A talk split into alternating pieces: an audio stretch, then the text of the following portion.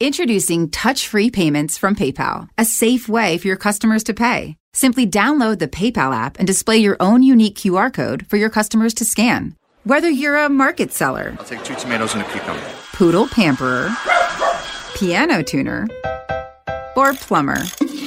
Signing up to accept touch free payments for your business is easy. Touch free QR code payments. No seller fees until 2021, not applicable to PayPal here transactions. Other fees may apply. Shop safe with PayPal. Gamble hard, fight to win.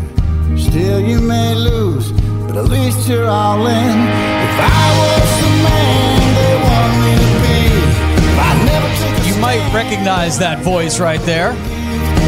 He's one of the greats. You know, he has a real present to give us today. The great Kevin Costner. He's given us Oscar performances, but now he's strumming on that six string, writing songs, and he's got a band. Modern West, they got a, a new album coming out called Tales from Yellowstone. Excited to catch up with the great Kevin Costner. What is going on, my brother? Hi, Gentry. Man, that is a good damn tune I'm jamming out here too, Kevin. I didn't know, I didn't know you had all these talents. I mean, we knew you were so talented, but no idea that you could uh, you could strum the guitar, write a song, and you know jam out the way you've been doing. Well, I, well, this is the second band I've ever was in, uh, and um, this one's been together for about 16 years. I don't always go out there and let everybody know what I'm doing, but this band we played around the world. It's something I do. Uh, uh, Tales from Yellowstone is just a you know one of the 80 songs we've written together, but it's a it's really a concept record about Yellowstone. So um, it's it's how I do things. When I made Hatfield and McCoys, I made a record called Famous for Killing Each Other, and again, it was about everything that had to do with that era, very Appalachian. And Tales from Yellowstone has to do with my character, that that song about being who you're supposed to be. Um, uh, you know, about my wife, about there's a song about Kelly, you know, better let somebody love you. So it's it's how I prepare for it's how I prepare for my acting I kind of do it through my music. So that's what Tales from Yellowstone is. So I hope people can uh, track it down. Yeah, it's available coming up on June the 19th, uh, everywhere you stream your music. Where do you have a, a website for the band? I mean, where will we find Modern West and Kevin Costner? You guys like on the on Instagram and doing that kind of thing? Well, I, I don't go on it, but my band has it. You know, it's called Kevin Costner uh, and ModernWest.com. And, um, you know, it, that's where people kind of gather and talk, and my band talks and stuff. But I, I kind of busy myself with the work I do and, and, and my family, and that's what I do. So, uh, whatever I do, whether it's movie or music, I do it really hard, and then I let it go, and it becomes something you know somebody else's, you know. Um, and and it's usually wherever I'm doing a movie. I remember doing you know body or doing uh, the Guardian in a picture called Mr. Brooks down in Louisiana at the same time that Katrina happened. And the band ended up writing a song called Five Minutes America about about just getting wiped out, and it was kind of an angry, it's kind of a protest song, if you will, you know. And then later on wrote a song called The Sun Will Rise Again, which is a more kind of hopeful song when it comes to getting wiped out, you know, waking up on television and seeing tornadoes rip communities apart and, you know, Katrina doing what it did. And, and kind of now we're all in the same thing together. Somebody re-released, you know, wanted me to release that song we did back then called Sun Will Rise Again. So music is a part of my life. It's a part of everybody's pretty much. Grew up in the church doing it and, and trained classically on the piano. So it's just a part of how I do my acting. It's a part of my life.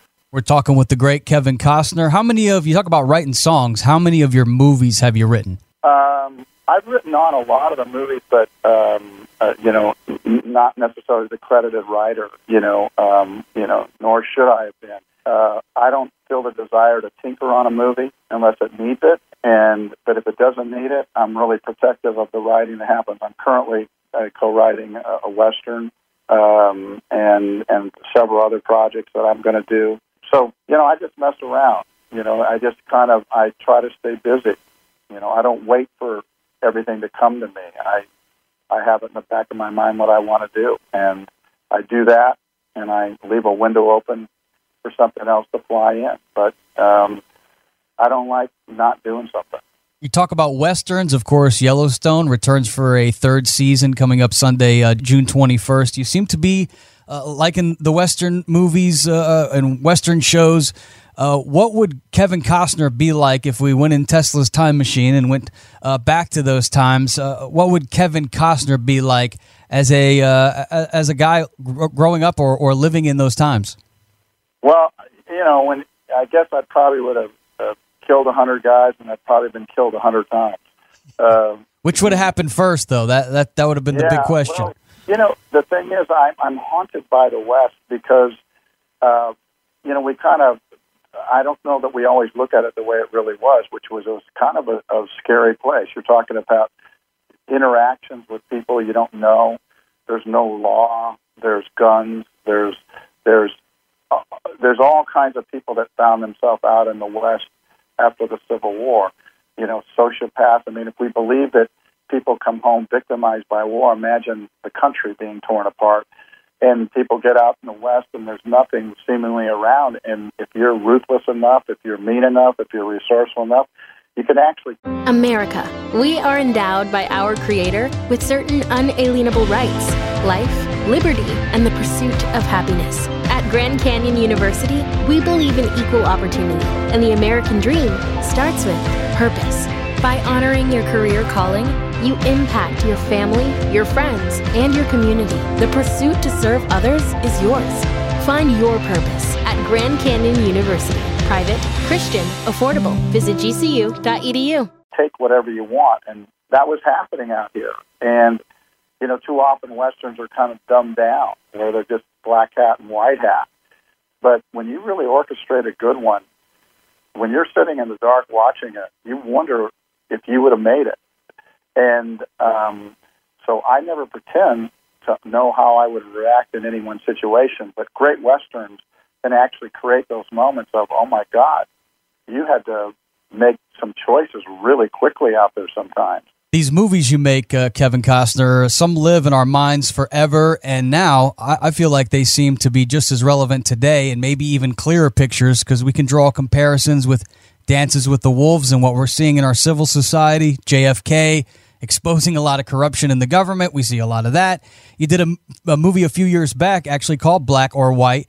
Very powerful story. Talk about the comparisons of your movies and how, even though they're 25, 30 years ago, so relevant yet still today. I think they can be. You know, it just depends on your choices. You know, like I said, westerns, you know, can be really silly, or they can live forever. Open range maybe is something that people really enjoy. But you mentioned black or white, and it's really nice that you did that because you know, I was born in Compton, and that story deals with Compton and and the and somewhere in Beverly Hills, if you will. And um, and I think when you you get a chance to make all kinds of movies, you just can't sit back and keep making the one that was the biggest success for you. You know, that's that's when you just are asking the truck to back in with a big shovel and take as much money as you can you know, repeat that success, repeat that success. But the reality is, there's a chance to make these movies that, that can live forever. Now, will they? I don't know.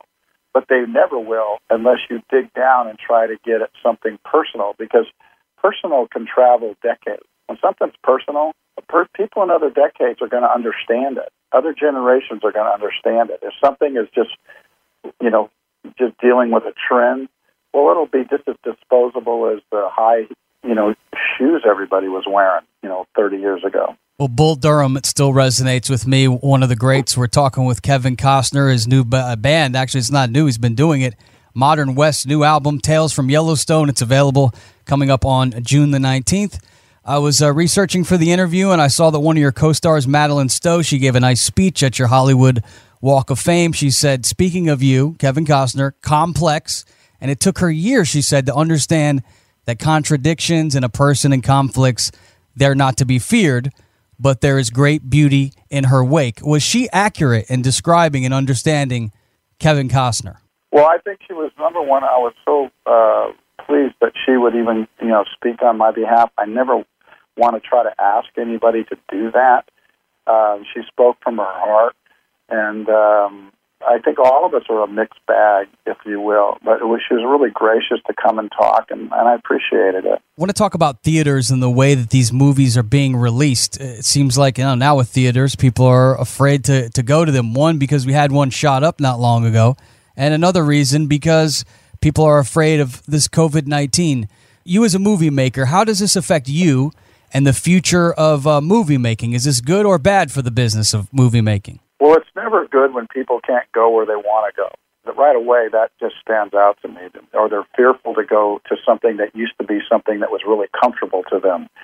And um, how, so, how do we get that back? Um, that's a big question. That's that's a that's what I call a legitimate problem. So many of the problems that we're experiencing in America, they're not problems. The solves are right in front of our face. It's just the will to do it.